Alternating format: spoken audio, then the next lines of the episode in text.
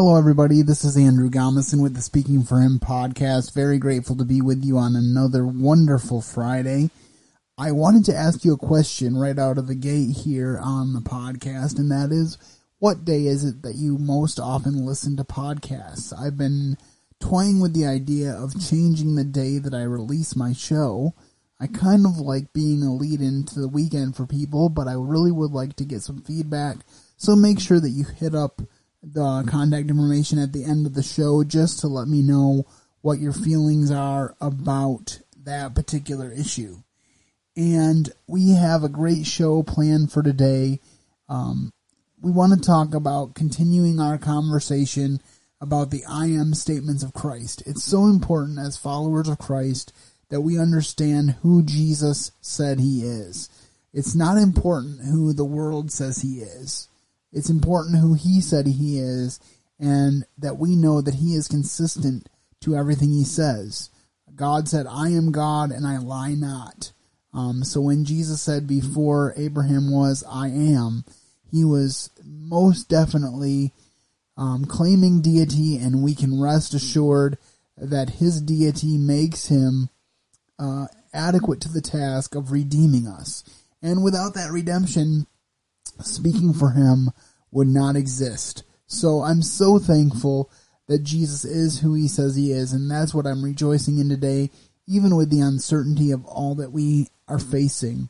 So I want to share with you a little bit right now about what's going on.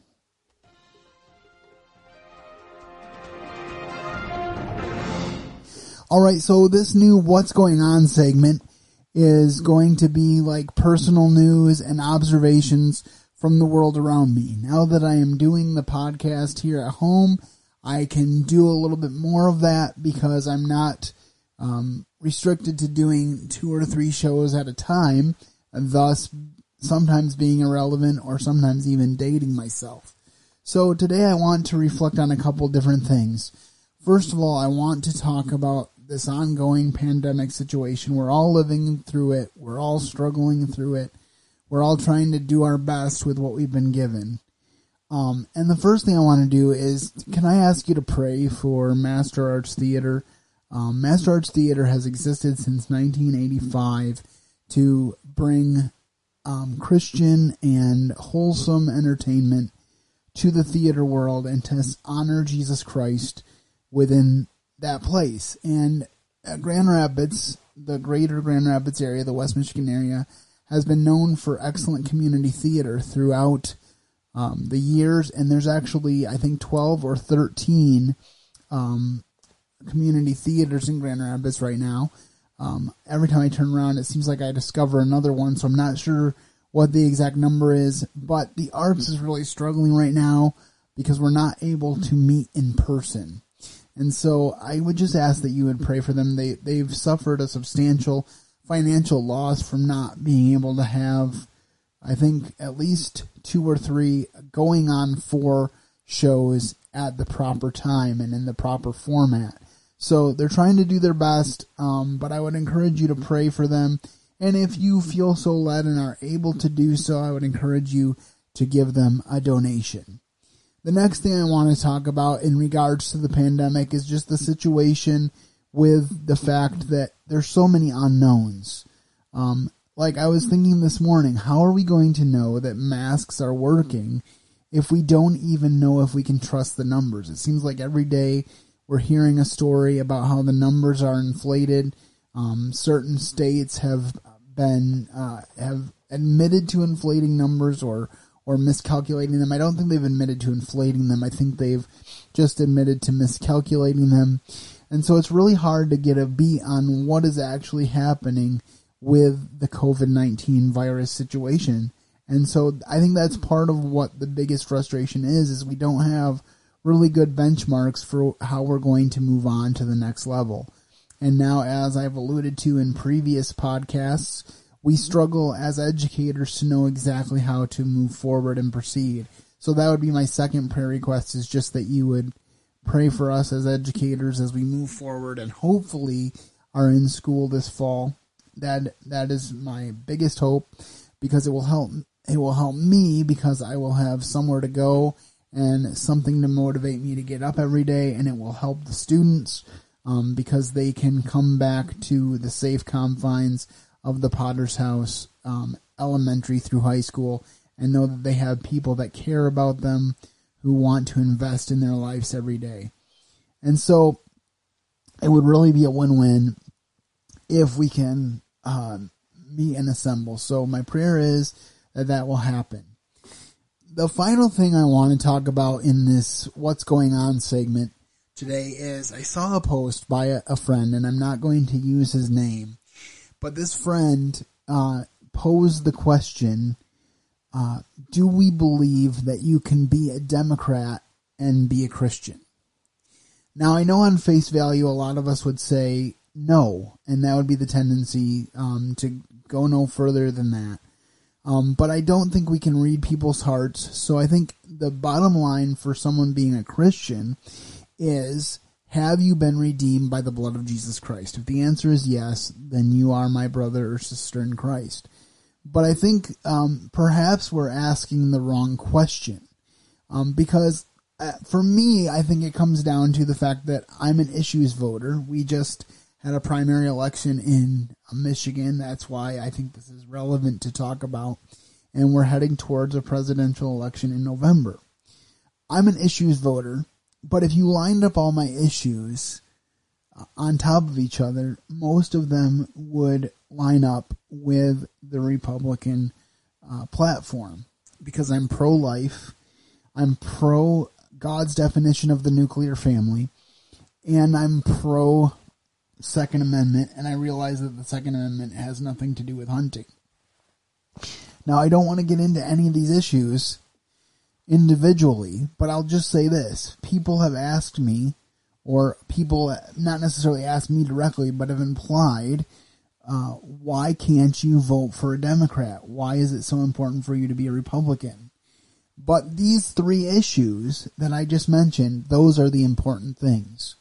So theoretically, if I could find a Democrat that agreed with me on all three of those things, the sanctity of human life, the sanctity of the human family, and Second Amendment rights, and I guess for a fourth I'd throw in limited government. If I could find uh, a Democrat that actually espoused those beliefs, I might actually vote Democrat. But the likelihood of finding someone who is Democrat who believes with me on all those other things is very difficult in this day and age or ever. I don't know. I don't know how the Democrat platform has evolved. Um, so basically, the issues are what I vote for. But if you look at the issues and you stack them up, most of the time I'm going to align with the Republicans.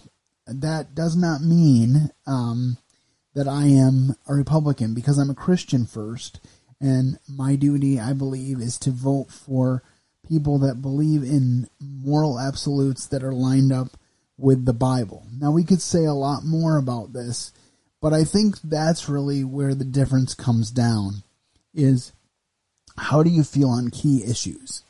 And I feel like for a lot of people, they're just like, well, I don't like the other guy, so I'm going to vote for this guy. And so I, I, I want to encourage you as we head toward November that you get away from that way of thinking and instead say, uh, who is the best candidate to carry forth a godly agenda?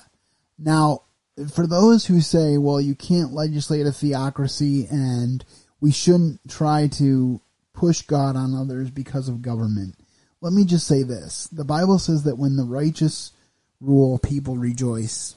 And so we have the opportunity with our democratic republic of government to put righteous in places of ruling. And so we should be able to do that unashamedly. The other thing is, I realize that the world is waxing worse and worse. The Bible told us that that would happen. I believe that's why my ministry is so important to continue to speak for Him in time of darkness. But as darkness comes, it means that the light needs to shine even brighter. So I don't think it's an excuse for us to run and hide. I don't think it's an excuse for us to not be active, but rather an excuse for us to talk about these issues, to articulate these issues in the public square, and then to challenge people um, with issues instead of debates. It can be very easy to gen- degenerate into something angry and to say I'm right and you're wrong.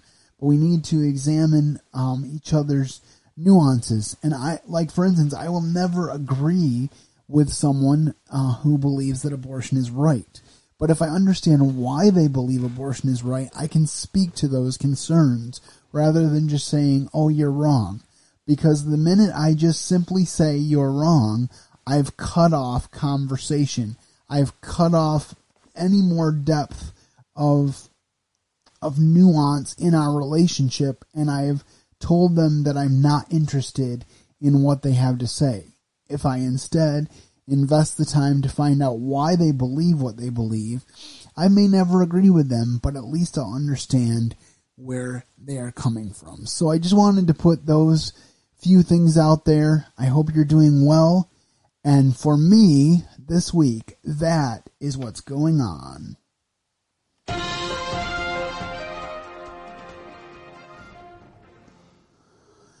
All right, well, moving right into our main section of the podcast, we are, as I said, be continuing our series on the I am statements of Christ. Remember, we did two episodes overviewing the I am statements that we would be covering. And so today we are going to cover the first one on that list, which is I am the bread of life. And I want to start out this conversation with our quote of the day. So here we go. Our quote of the day comes from Mr. Max Lucado. Uh, if you've never heard of him, I would encourage you to check him out. Max Lucado does a number, uh, has a number of books, um, and they're devotional in nature. They're very easy reads, but they cover very deep theological truth. And I really encourage you to check out Max. He's very calming, especially in times of anxiety. I got a chance to um, watch a Good Friday service, I think it was, that he did in collaboration with some other people. And he was just, it was very helpful to me as we were navigating the early days of this pandemic. All right, so the quote actually is the following Max Lucado says, Bread of life. Jesus lived up to that title. But an unopened loaf of bread does a person no good. Have you received the bread? Have you received God's forgiveness? And this is a really key truth that we need to latch onto as we begin this podcast and this series in more earnest detail. Because if you do not know the bread of life, if you do not know Jesus personally, these names of God, these things that He is to us, will mean nothing to you. So you can have, uh, as His example says, you can have this delicious loaf of bread on your oven cooling on your oven cooling rack or still in your oven cooking and you pull it out and you can smell it and it smells delicious. But if you never uh, take a bite of that loaf, if you never experience the taste of that loaf, you are missing out and you won't get the full nourishment that that loaf has to offer. And so I think that's what we're talking about here today is the issue of we need to experience God. We need to know Him. Uh, Jesus said, My sheep hear my voice, and I know them, and they follow me, and I give unto them eternal life. The key to eternal life is knowing God. And so as we get into this topic of the bread of life, uh, please know, and, and really this is the case for all of the the I am statements that we're going to be covering. Please know that the only way to truly experience benefit from what we're about to discuss is to know the one of whom it is talking. Because there's a lot of people that know of Jesus as an academic exercise. Um, Don Lemon on CNN knows that Jesus exists. But Don Lemon believes that Jesus was imperfect because he doesn't spend time reading his Bible and he hasn't been convicted by the Holy Spirit of God. And so we need to make sure that, as Paul said, we are studying to show ourselves approved, approved workmen that need not to be ashamed, rightly dividing the word of truth. And so that's what we're going to attempt to do today. I encourage you to share this information and this podcast with your family and friends, and please send any feedback, questions, comments at the end of the show. I really would appreciate it. So, as we dig in here, let's take a look at a couple points that I want to cover. I thought that this would be a good springboard. Uh, a good way to break this down would be to talk about things that Jesus said or did that pertain to life. And so the first one is Jesus breathed into us the breath of life. And it says, And the Lord God formed man out of the dust of the ground and breathed into his nostrils the breath of life, and man became a living soul.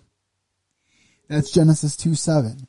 So we have in this first passage a situation where God has just spent the week uh, creating the whole earth.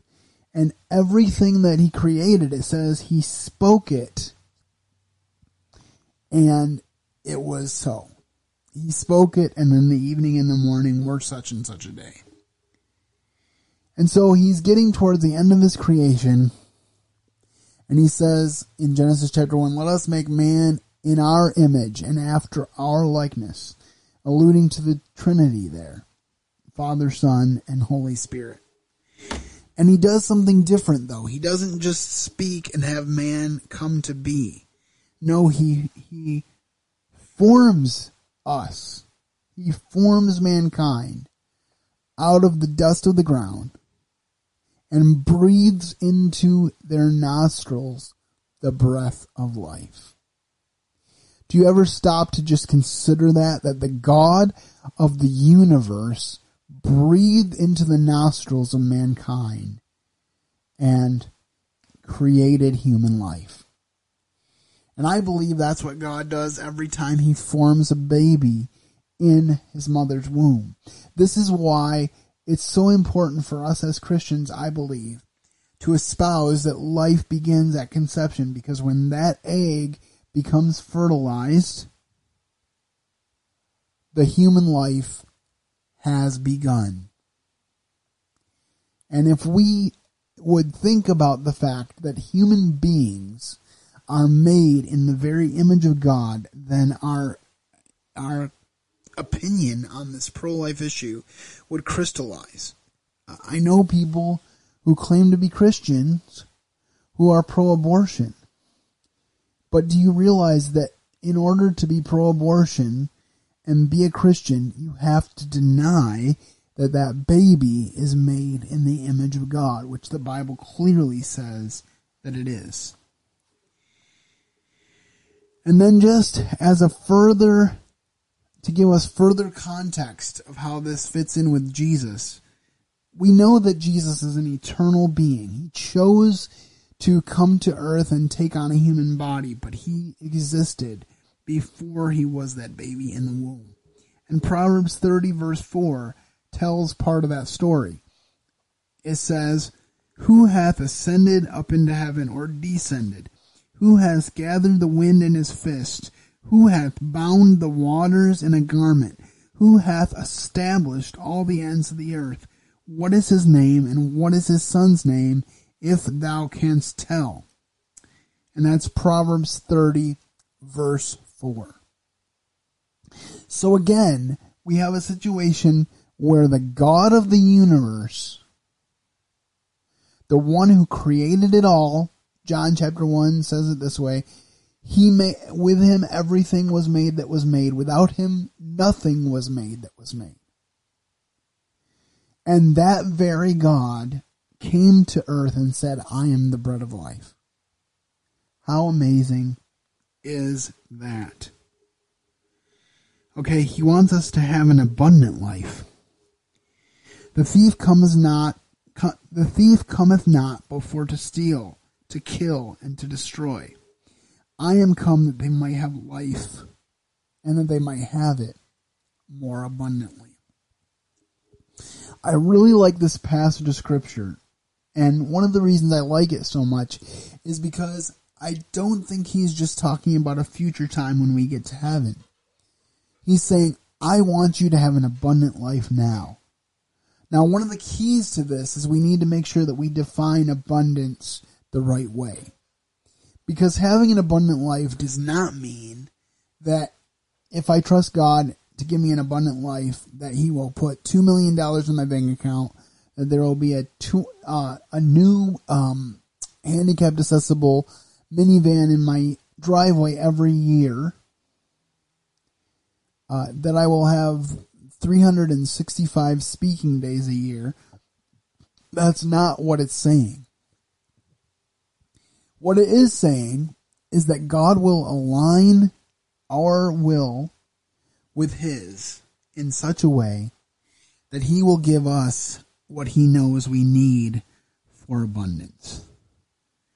I've used this analogy before, but the reality is that when we're kids, we don't know what we need. Our parents know what we need, and we rely upon them to give us the best thing we need. And sometimes as a kid, we think, hey, I need this right now. Like, I really need this. And usually as a kid, it's something like the latest technological gadget or um, the latest McDonald's toy or a an ice cream cone right this very minute before I eat my broccoli. Those are the type of things that kids want. And if we're honest, that's the way we as adults respond to God a lot of times. And so we need to make sure that we realize that when we're talking about an abundant life, it's what Jesus knows that we need. And a lot of times he'll throw in the things that we want as well. I'm not downplaying wants. I have wants and I've seen God provide for them in amazing ways. This podcast is one of the ways that he did that. I have wanted to be a broadcaster all my life. And now I have the opportunity, um, thanks to this technology I recently found, especially to bring you professionally professional level broadcasting from my home. And that's such an exciting thing. And it's so neat to see how God provided for that. But if I just said, I'm going to go ahead of you, God, I'm going to try to do this on my own, I would have fizzled out a long time ago. But God is good. And He gives us what we need when we need it. And of course, that abundant life will continue eternally because heaven uh, is another aspect of that abundant life. Went to a memorial service just this past Sunday for a friend. And as sad, as sad as it is for her family and for us who have who have lost her temporarily, we know that she is rejoicing in glory right now. All right, the next one is he gives us direction now and hope for the future this is an interesting verse that I have to share with you right now because there's at least three people that I know that this is their life verse. Two of them are married. Um, I always ask people when I have them in for an interview, or I try to ask people when I have them in for an interview, what's your life verse, or at least a verse that is speaking to you in a big way? And sometimes people will say, well, I don't really have one. It changes but often they do. Often they have a life verse. Um, mine is Philippians 1 20 and 21. And uh, that is, according to my earnest expectation and my hope that in nothing I shall be ashamed, but that so now as always Christ shall be magnified in my body, whether by life or by death, for to me to live is Christ and to die is gain. So that is my life verse that is the verses that I think I would like to have on my gravestone when the time comes. If I have a verse on there, that's what I would like to have on there. Because I was at a banquet with Dave Dravecky, a former major league player who lost his arm to cancer, and he wrote that in one of my books. And when I turned to it, it was exactly what I needed at that time of life. And I go back to it over and over again. And incidentally, it was that life verse that inspired me to continually read and preach out of the book of Philippians. It's a favorite book of mine going forward. So it's very neat how God provides for those things. But this verse is Psalm 16:11, Thou wilt show me the path of life. In thy presence is fullness of joy. At thy right hand are pleasures forevermore. So this is basically God when he redeems our life, when he shows us the right way to live. He shows us the path. He doesn't just leave us. He doesn't just say, okay, now you're redeemed. Now try to live for me. He walks with us. He gives us direction. the Bible says in another passage, I will guide thee with mine eye in Jeremiah it says, I have loved you with an everlasting love, and underneath are the everlasting arms. These are the things that we can claim as believers, as promises. And then, so, so the direction is he shows us the path of life. The hope for the future is at thy right hand there are pleasures forevermore. You know, all the things that we experience on this earth, they're temporal. All the successes we have, they're fleeting. Next time you watch a sporting event, and I know that those are fewer and farther between right now, but next time you watch a major sporting event, like say the college football championship or the Super Bowl, watch what happens. The confetti drops. Um, they ask a question. Usually, it's what are you going to do next? And how did it feel to win?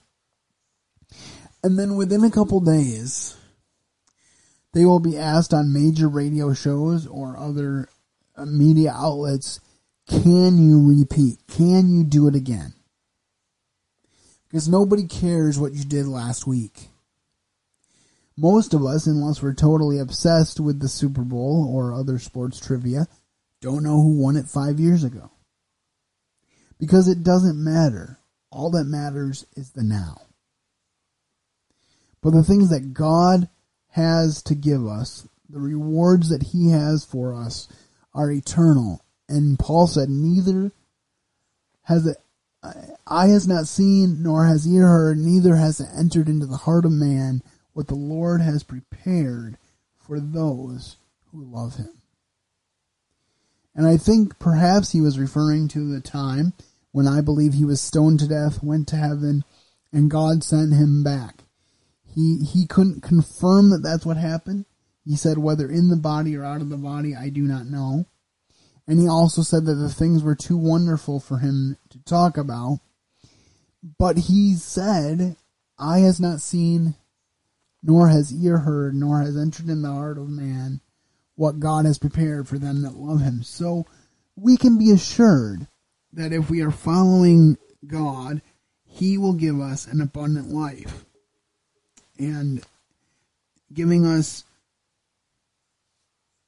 giving us direction for now and hope for the future is a very important part of that. If we know him, we will have eternal life. John 17:3 says, and this is life eternal, that they may know thee, the only true God, and Jesus Christ, whom thou hast sent. John 3:16 says, "For God so loved the world that he gave his only begotten son, that whosoever believeth in him shall not perish, but shall have everlasting life." And it says that you uh, obtain everlasting life by believing on him. That means it doesn't just start when you die, it starts now. I'm experiencing everlasting life now. Not in the way that I will then, but I am still experiencing it now. And that is an exciting prospect. Very exciting prospect. And then finally, it is a gift of God. For the wages of sin is death, but the gift of God is eternal life through Jesus Christ our Lord. Romans 6:23. I'm not sure exactly what the devil was thinking, but I wonder if he thought when he tricked the when he tricked the Adam and Eve in the Garden of Eden, if he was going to cause um, God to wipe them out immediately and go back to the drawing board. Uh, he definitely thought that he won a victory, and he did, I guess, win a temporal victory, but it didn't stick because God had a plan of redemption all the way back in Genesis chapter 3. Um, and it, it talks about how you, Satan, will bruise his heel, but he will crush your head. And actually, if you watch The Passion of the Christ, that's actually one of the things I really like about it is there's actually a serpent in the garden, and Jesus actually crushes its head. And there's some symbolism there, but I just I just really like that. It's a powerful reminder of what Jesus would then do at the end of the film on Calvary and what he did, more importantly, in real life. So that is just that was just an exciting reality. And so as we wrap up, I want to remind us of the original passage uh, from where we hear about uh, Jesus as the bread of life. And Jesus said unto them, I am the bread of life. He that cometh to me shall never hunger, and he that believeth on me shall never thirst. That's John 6:35. And I just love the fact that God always speaks, that Jesus always speaks with a definitive article. He doesn't say may never thirst. He doesn't say may never hunger. He says will. And so if you have a void that you've tried to fill with money, with friendships, with relationships, and it hasn't been filled, may I implore you to fill it with Jesus? To use a simple analogy, the donut man once said, life without Jesus is like a donut. There's a hole in the middle of your heart. And I know that's simplistic. But if you're trying to fill it with all the world's goods, all the world's uh, definitions of success, may I encourage you to fill it with Jesus. Because Jesus will satisfy. Jesus will always keep his promises. We've all had people in our lives that don't keep their promises. We all know people that we don't ask for things because we don't expect them to come through. But Jesus always does he said to his disciples, I'm going to Jerusalem. I'm going to be uh, arrested. I'm going to be tried. I'm going to be convicted. I'm going to die on the cross, but I'm going to rise again the third day. And he did it. The Bible tells us that he was seen by over 500 witnesses at once. So because he did what he said he would do, then then we can believe that he is coming again. Bible says in 1 Thessalonians chapter 4, if we believe in Jesus Christ, that he is coming again, we can believe that he that the dead in Christ will rise first, and then we which are alive and remain will be caught up together in the clouds, and so shall we ever be with the Lord. And the key ver- the key phrase to me in that passage of scripture is Wherefore comfort one another with these words. You know, we go through a lot of trials, we go through a lot of difficulty, but God promises to always be there with us. And He wants us to have comfort. He said in John chapter 16, In the world you will have tribulation. Again, He doesn't say may. He says you will, but be of good cheer I have overcome the world. I hope that you are encouraged today. I hope that you are determined to walk worthy of the, the gospel of the Lord Jesus Christ. And above all, I hope you have a great weekend and keep serving the best of masters. Thank you for listening to today's episode. Your host has been Andrew Gomison, founder of Speaking for Him. For more information on today's show and to leave us comments and voicemails, visit speakingforhim.blogspot.com. You can find Andrew's ministry at speaking4him.com. That's speaking, the number four, H-I-M. You can also interact with us at facebook.com slash speaking for him and on Twitter at speaking for him. And when you look for us on iTunes and Stitcher, let us know what you think of the podcast by leaving a rating and review.